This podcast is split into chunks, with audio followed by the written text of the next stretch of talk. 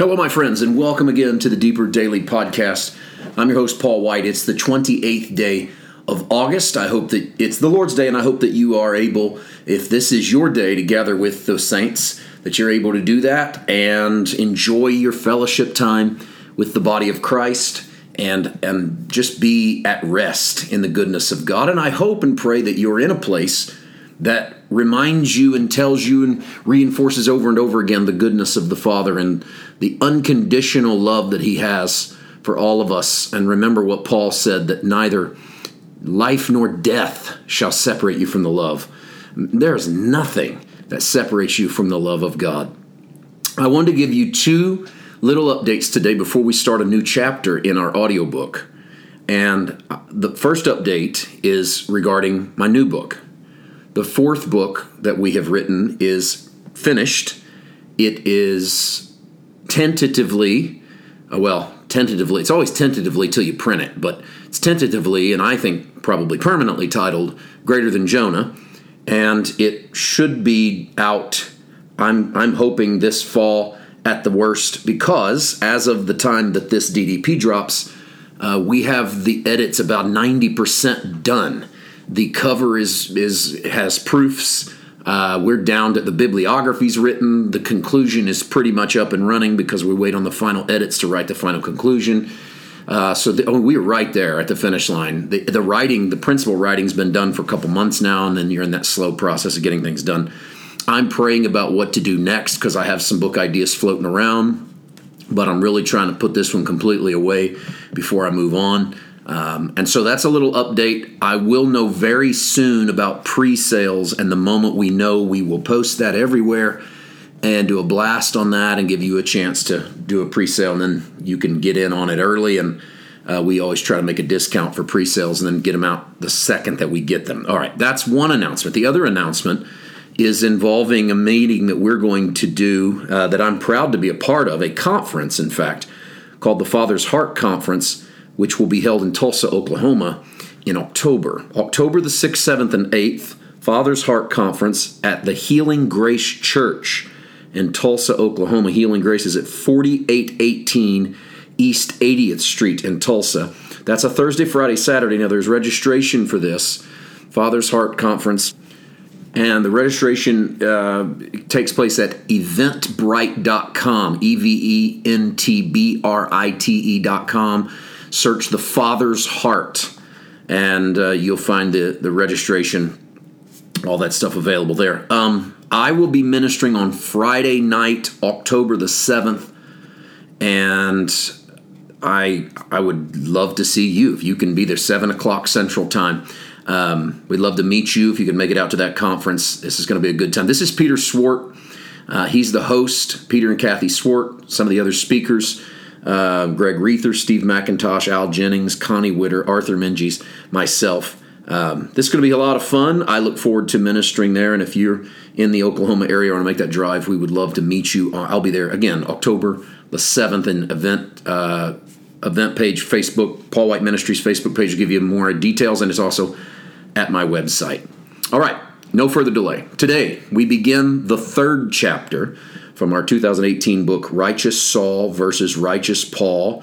I will not put quite as much up to this. This is a short chapter. These next two chapters are rather short. So we'll go a little bit short today on how much we put up, and then a little bit longer tomorrow. So here we go, chapter three. Chapter three, Entering Rest. Paul's three-point sermon is still driving Christians to this day. Number one, what you should do concerning the law. Number two, how you should do it concerning zeal. Number three, what you can expect to get out of it concerning righteousness. This list is the menu on the table in most churches. What is expected of you, the attitude we want you to take while you do what is expected of you, and if you do what is expected of you with the right attitude, then here is what you ought to expect to receive in return. We place that menu into almost every area of our Christian walk. We want to get something from God, so we determine what must be done on our part and with what appropriate level of passion and commitment. It seems only natural that if we're going to get from point A to point B, we have to meet the requirements. While effort may very well work in getting us from point A to point B in the realm of the natural, day-to-day things, it's a poor substitute for the grace of God in the realm of the Spirit. Whenever we start putting our hands to the process of receiving favor, anointing, blessing, et cetera, we do not find ourselves in the restful place of Paul, but rather in the stressful place of Saul. In that moment, we have lost our rest, forgotten our covenant, and like Samson with a shaved head and gouged eyes, we spend our time pushing and grinding another man's corn. Judges sixteen twenty-one. Samson lost his seven locks of hair. Seven was a number of perfection, completion, and rest for Hebrew people, because God rested from creation on the seventh day.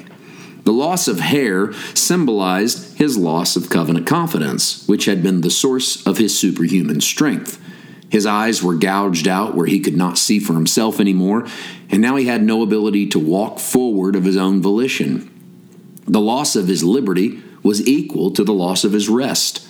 A captive of the Philistines, he was forced to grind the corn, so he put his head down and kept working. What else could he do?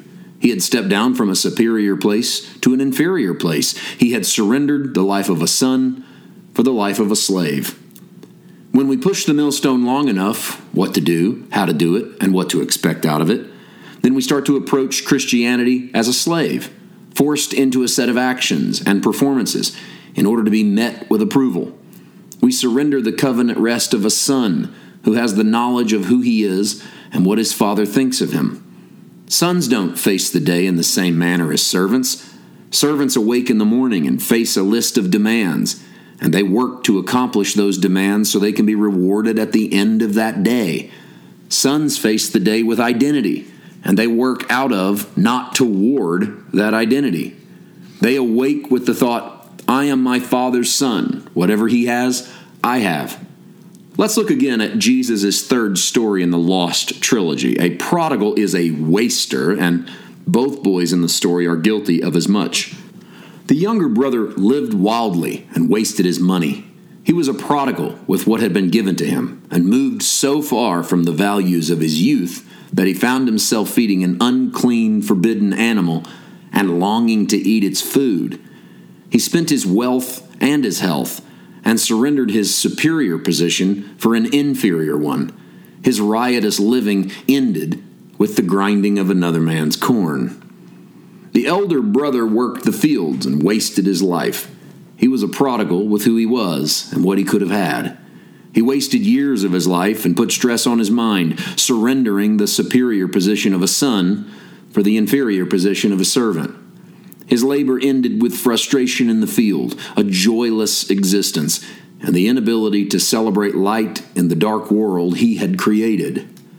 Consider that last sentence. What a world some occupy, dark and dreary and hellish, with no room for joy and rest.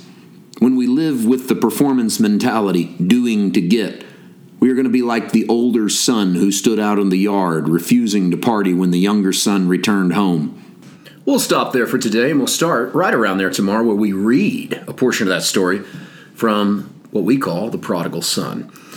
We'll get back at it in chapter three tomorrow. Hope you have a great day. God bless.